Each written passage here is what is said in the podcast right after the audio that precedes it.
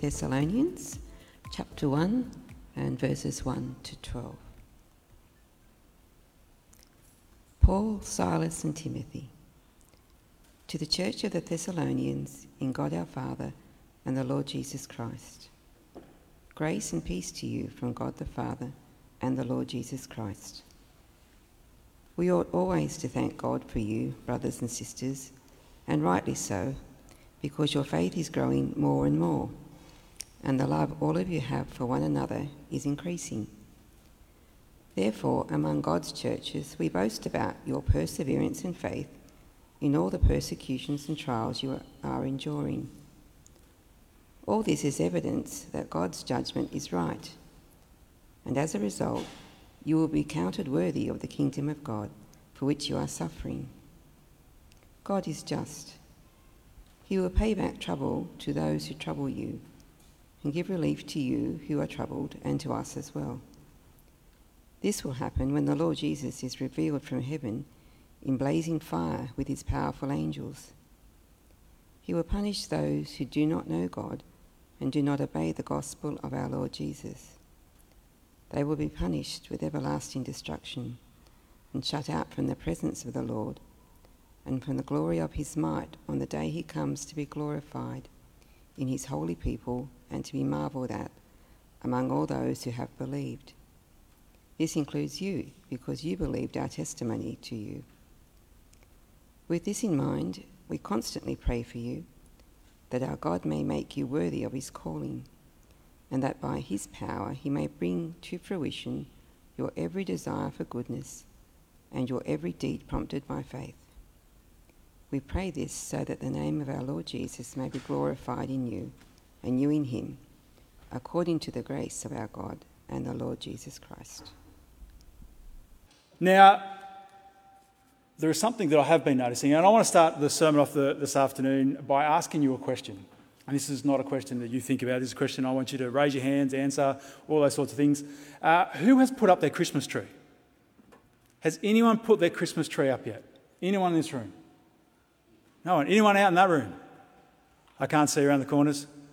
No. Anyone online? Say yes or no. Wow. I was. I was. Do you know? I've got a lot of friends on Facebook who have, and I was banking on at least one person doing it. But no. There you go. Well, that's the sermon done. Um, not at all. Uh, I've, I've, noticed that online people have been putting up uh, Christmas trees because they're excited about getting Christmas started. They just want to get it going.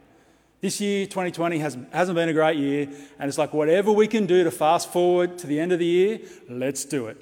Let's put up the Christmas tree, let's get the decorations out, let's do all those things and see if we can get this year moving a little quicker. And I've even noticed that not only that, people are actually putting up advent calendars and adding numbers to them.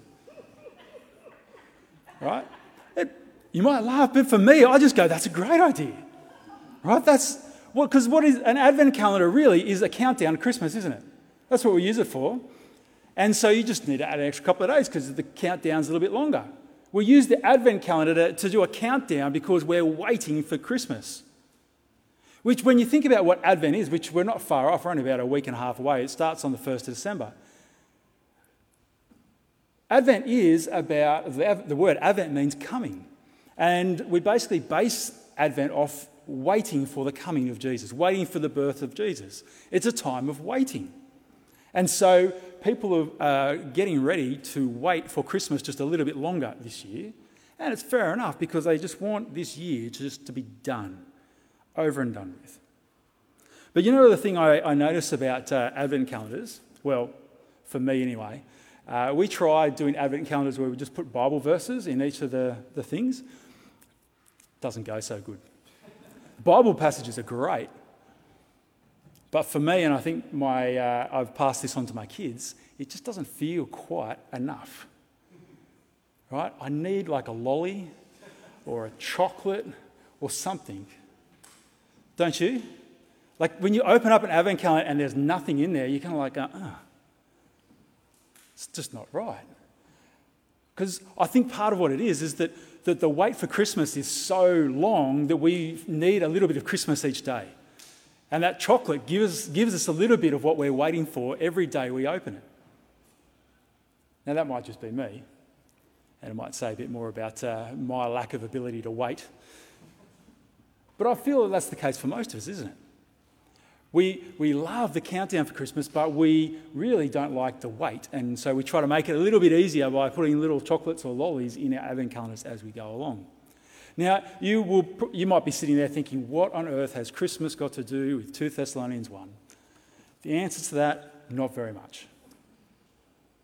But my question is, what does waiting have to do with 2 Thessalonians chapter 1? And what does it have to do with us? I'm going to pray, and let's have a look at that. Dear gracious God, we thank you for our time together. We thank you for your word. Father, we pray that you would help us uh, to focus on your word, to think through the words that Paul wrote down so many centuries ago. That we would be encouraged, that we would be equipped, that we will learn how to live for you each day. Father, I pray that as I speak, Father, may my words be yours. And where my words fail, which I no doubt will. Father, may your Spirit speak even louder. And we pray this in Jesus' name. Amen. Well, as uh, Paul has mentioned, and just to make this clear, it wasn't Paul who wrote this letter, it was another Paul, the Apostle Paul, long time ago. Otherwise, Paul is looking really good for his age. Uh, the Apostle Paul wrote this letter. This is his second letter to the Thessalonians, and Paul mentioned a little bit about what is going on there. So I'm not going to go into too much detail about it, but the long and the short of it is that the Thessalonian church was struggling with a waiting problem. Not a wait problem, make that clear, but a waiting problem. They had a problem because they were unsure, they were wondering whether the second coming of Jesus had already happened or not. And whether what they were experiencing, what they had now, whether that was it, whether there was, whether there was going to be anything else or this was, this was all they could hope for. And so Paul wrote this letter to them to encourage them and to remind them that Jesus has not returned yet, but he will. And in fact, the whole book, the whole letter of 2 Thessalonians is about the second coming of Jesus. That's why we've, we've called this Living in the End Times. It is Paul talking about how to live during this time. We'll talk a bit more about that in a moment. But before Paul goes into that deep kind of uh, discussion of the end times, he wants to encourage them because it, it's not all bad. Actually, it's quite good. Things are going well. These guys are doing an amazing job. Have a look at uh, the first couple of verses, verses 3 and 4 with me. If you've got your Bibles, uh, please make sure you have them open so you, you know what I'm saying is what the Bible is saying. But we see here in 2 Thessalonians chapter 1, verses 3 and 4, Paul starts off by saying, We ought always to thank God for you. Now, just to pause on that, the, the ought there is not like, uh, look, I'm paid to do this, and uh, you know, I'm the face of the brand of giving thanks, and this is, you know, I get commission every time I say, you know, I give thanks for you. It's, it's, it's, it's not an obligation. This I ought to is Paul can think of nothing but to give thanks, to praise God for what is happening in this church uh, of the Thessalonians. So he wants to give thanks for you, brothers and sisters, and rightly so because your faith is growing more and more, and the love uh, all of you have for one another is increasing. So it's going on. Paul is saying you don't just have faith, you don't just have love, but your faith is growing more and more each day. It is growing. It's not stagnant. It's not still. It's not paused. It is growing and maturing. And this is cause for great joy and praising of God by Paul. But more than that, their love, all of their love for one another, is increasing. Their love for each other and for those around them is going over and above. And this causes Paul to give thanks to God. How awesome would that be to be in this church of the Thessalonians and to receive this letter with these words. Could you remember, could you uh, imagine getting a letter and standing here and someone saying, I give thanks to you always, and rightly so, because your faith is growing more and more and your love you have for all people is increasing? What a boost that would be. We talk about how we want to love God and love others, but to hear someone else actually seeing that and seeing it grow is an amazing thing, isn't it? The words of encouragement are so powerful. They are so weighty. Have you ever, I don't know if you've received uh, encouragement or a, a pat on the back that you're doing a good job recently. Has anyone received something like that? It kind of, it kind of picks you up, doesn't it? Your shoulders kind of feel a bit broader. You feel like, oh, I can do almost anything. The problem is that criticism is usually not far behind, is it? And it cuts us down very quick. But the words of encouragement really do build up. They really are words of life. And this is what Paul is doing. He's, he's encouraging them, saying, You guys are doing awesome. Don't, don't take a step back. Keep going forward. Keep growing in your love and your faith. And he continues on, verse 4, he says, Therefore, among God's churches, we boast about your perseverance and faith in all the persecutions and trials you are enduring. Now, if you remember, or if you've ever read 1 Thessalonians, Paul talks about three things quite a lot. He talks about their faith, he talks about their love, and he talks about their hope. Here, Paul is on about the same thing. It just doesn't use the word hope, but the endurance that comes during this uh, per, uh, the, the persecution and the perseverance is driven by this hope. They are facing horrible things for their faith. Because they are standing up for Jesus in their town, they are copying grief and persecution and suffering. The types of things that we know very little about here in the Sutherland Shire. Because we live quite cushy lives, don't we? I think the worst that's ever happened to me uh, for saying that I follow Jesus is someone pouring a slushy down my back. That's about it. It's actually quite refreshing, to be totally honest. It was a hot day, it was kind of nice. Bit sticky afterwards, but that was about, that's about as bad as it's got. I haven't been thrown in jail. I haven't been tortured. I haven't had rocks thrown at me. Well, not for that anyway, but those sorts of things don't, don't happen to us here in the Sutherland Shire. And it's hard for us to understand because what Paul goes on and says is that that as they are growing in their faith and their love is increasing, that they are enduring during all this, he goes on and says these words in verse 5, which kind of are a bit shocking. He says this He says, And all this is evident, evidence that God's judgment is right.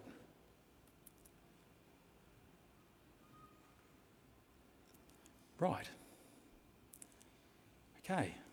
So, all this suffering and persecution just goes to show that God's judgment is right. That doesn't sound so great, does it? Why is Paul so excited and wanting to encourage them if this is the case? Well, Paul here is pointing us to something that's far greater than we see in these, in these words. There's something bigger going on here. Because not only is their faith and their love flourishing in the presence of persecution, Go, uh, Paul goes as far as to say that it is God's design and plan that this is what is meant to happen. I'll see if I can put it in a way that might be helpful for us. If I want to get fit and strong, what do I need to do? It's going to take a lot, but what do I need to do? Exercise, do weights, those sorts of things, yeah? If I want to get buff, yeah. I need to do weights. I need to, that's what I need to do. I need to lose a bit of weight, get buff, do weights, exercise, those sorts of things. Now, who really enjoys exercise? Some people. You are sick. Because exercise hurts, doesn't it? Especially when you haven't done it for a while. One of my sons kicked a ball down our driveway, and we live on top of a very steep hill, and I had to go running after it. And I've been hurt. I only ran for like not even five seconds, and I'm still hurting. Exercise hurts, doesn't it? When you haven't done it for a while, your body, your muscles, everything, you just. I remember the first, every time I, I haven't exercised for a bit and I do, I just, I can't walk for like a good three, four, maybe a week afterwards. And the reason why is because our muscles kind of tear and stretch a little bit and then rebuild to become stronger.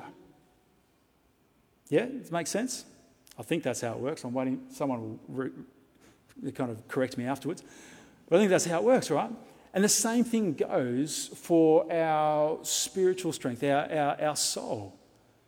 We need to go through times where we are stretched and strained so that we may be rebuilt through the Spirit, stronger, able to endure, able to persevere. Paul, as he thanks God for the Thessalonians, he's not thanking them because what they have done, but he's thanking God for what he has done in them. It is him who is doing this. It is him who is growing their faith. It is him who is increasing their love. It is him who is giving them the perseverance in the face of uh, persecution to endure it all. It is because of what God is doing in them to keep going. God is using these things, these persecutions, this suffering, as a way of getting fit, uh, getting fit unholy people for a holy kingdom. God is trying to get unholy people fit for the kingdom of God. Its design is not to punish believers, but to purify them and to refine their faith the way that gold is refined through fire. Uh, 1 Peter 1 uh, 7 says this, I think it'll be on the screen. These, he's talking about uh, persecution and suffering, have come so that the proven genuineness of your faith, of greater worth than gold, which perishes, even though refined by fire, may result in praise, glory, and honour when Jesus Christ is revealed. We shy away, don't we, from suffering and persecution and difficulties. We don't want to go through hard things. Who jumps both feet into doing something hard all the time? That's going to cost, that's going to hurt. Very rarely will we do those things. God is using these situations that we try to shy away from to actually make us fit for the kingdom of God. We live in a day and age where we don't want to be offended by anything. In fact, we will flee away from offended and we will say, That offends me, I don't want to listen to it. Or doing that is offensive, I don't want to be a part of it. We live in a very offended generation. If you're not offended at any point, well done. But because we are offended by anything and everything, we're actually failing to build up resilience in life. We were actually, uh, and I think COVID 19 really demonstrated that when we, were, when we had to rely on ourselves and be in isolation, we realized that we weren't as resilient as we thought because we had avoided a lot of the hard things in life. When we go through horrible things, even as tough as COVID 19 has been for us here in this country, it's been far worse elsewhere we can look at it and say, How, God, how, why are you doing this? This is not fair. I don't want to borrow this. This is not good. I blame you for it all. Rather than actually looking for the lessons that we can learn, the opportunities to grow in our faith and in our love and our perseverance for one another uh, in these times. sometimes we go through difficult times to refine and to strengthen and to get us fit for the kingdom of God. This is what Paul is talking about here to the, the church in, of the Thessalonians.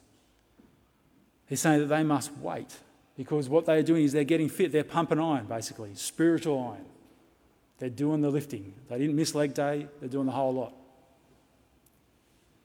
And they must do this as they wait because Jesus hasn't come. But when he does, well, we're told that he will come as Saviour, but also as Judge.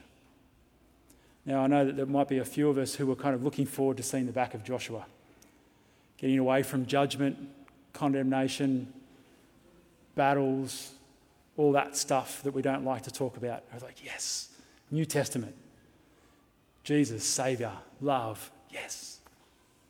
And then we get to 2 Thessalonians chapter 1.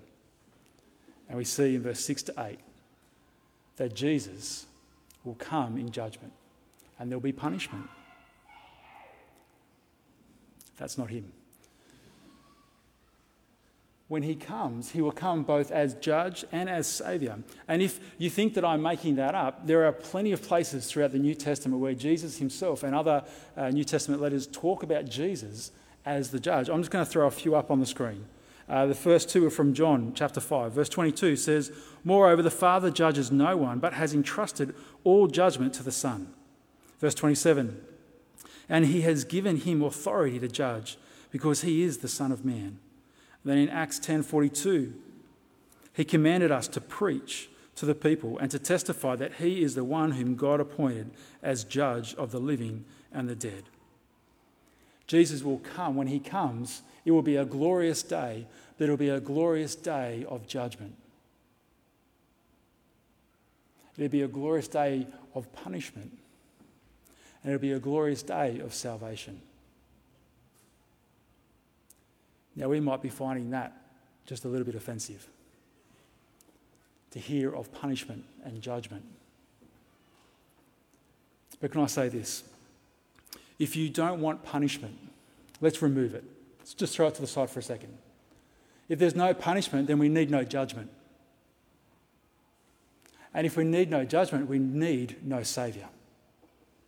So, what are we left with? Nothing.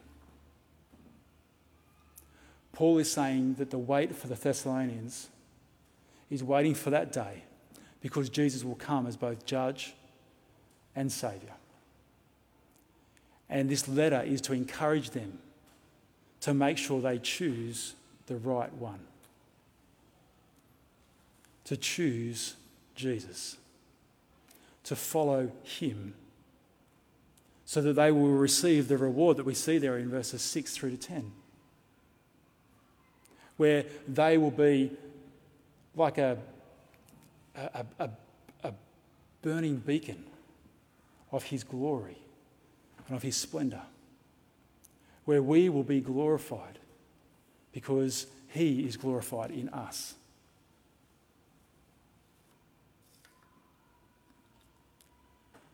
And Paul wants to make sure that as the Thessalonians wait they wait in the knowledge of who they are waiting for. They are waiting for the Saviour who will make right all wrongs. See, that's the other thing. If we don't have judgment, then there is in, there'll be injustice for all eternity. Because where is the justice for those who suffer for, from the hands of evil, that do not receive justice on this earth? Who do not receive justice in this life? Where is their hope for justice? It's nowhere. It is only found in the just judge who will come. This just judge who is Jesus. This letter of 2 Thessalonians is all about the second coming, and it's about how we wait because we often, uh, in churches, you'll hear jargon words like the now, not yet. And we go, yeah, we throw that around and we all know what that means, apparently. That now, not yet is that we live between the, the, the now where we are or the, the, the, the first coming of Jesus. We live in between that and the second coming when Jesus will come as judge and saviour. I had a lecturer at college who I actually think made this heaps more simple for me. He said, We just live life in the middle. We're in the middle of two comings of Jesus. And how we live in the middle matters greatly. And 2 Thessalonians will tell us that. Next week, we'll look at chapter 2, where uh, how we wait, whether we wait sitting down, doing nothing, or if we wait standing firm on the gospel of Jesus. Then, chapter 3 will be whether we sit and twiddle our thumbs while we wait for Jesus or whether we go out and work for the kingdom of God. It is all about how we live, how we wait for the second coming. But what do we learn from chapter 1 of 2 Thessalonians? Because we live in this middle time, this, this time where uh, we're waiting for that next life, the eternal life, the life to come. But we don't want to get caught up too much thinking about the next life that we become too uh, preoccupied or, or unconcerned or defeatist or sad about this life. But we also don't want to be so consumed by this life that we ignore the life to come.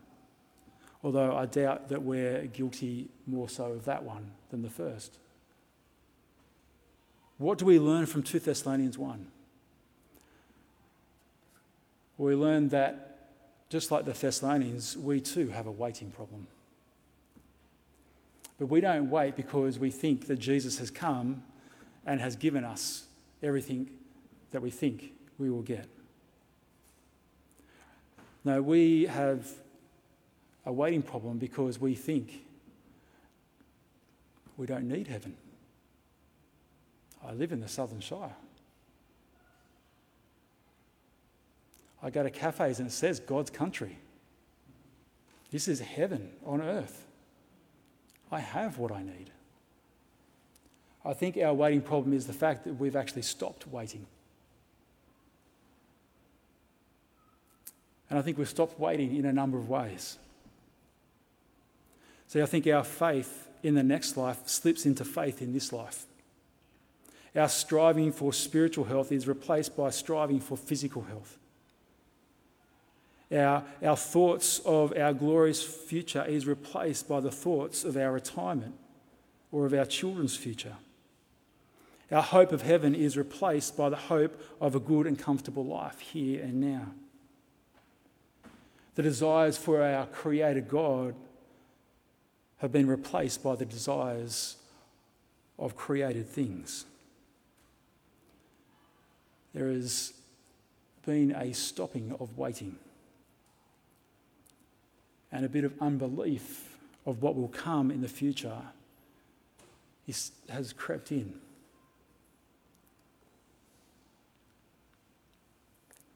Because we concentrate on this life more than the next. We emphasize this life rather than the next. We're being concerned with this life more than the next, thinking less of eternal life, de emphasizing eternal life, questioning eternal life, ignoring eternal life, forgetting eternal life, and eventually even denying eternal life. Because why do we need it when we have all we need here? What I need, I can find, I can buy.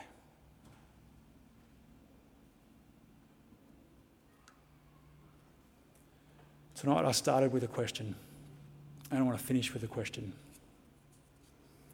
And the question is simple What are you waiting for?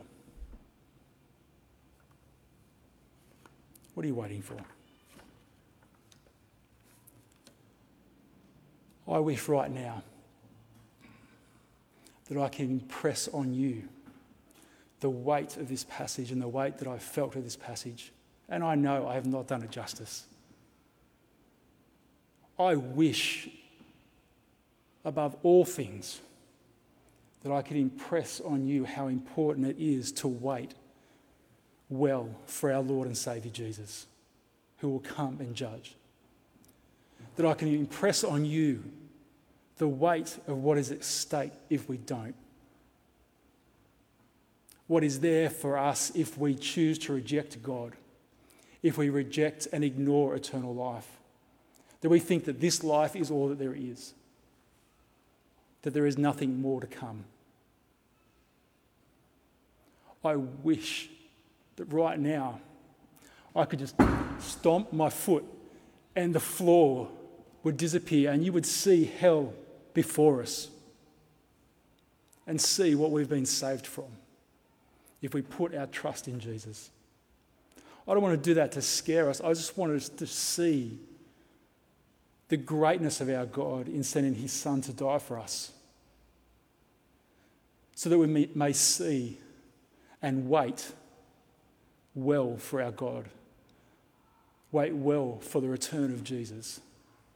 I wish I could, I could stomp again and, and the, the roof would blow off the top of this building and you would see heaven and the glory that is waiting for us, the kingdom of God that God is making us fit for.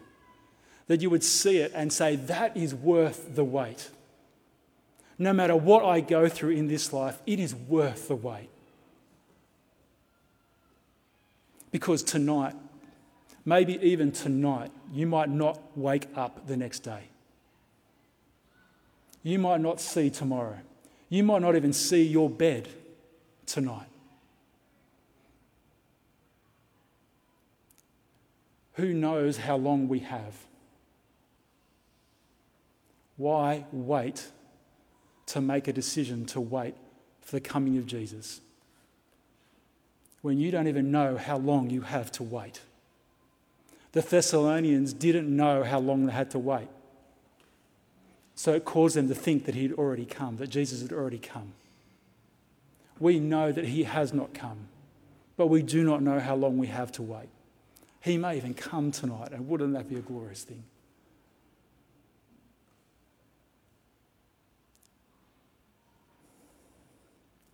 I want to leave, leave you tonight with that question What are you waiting for?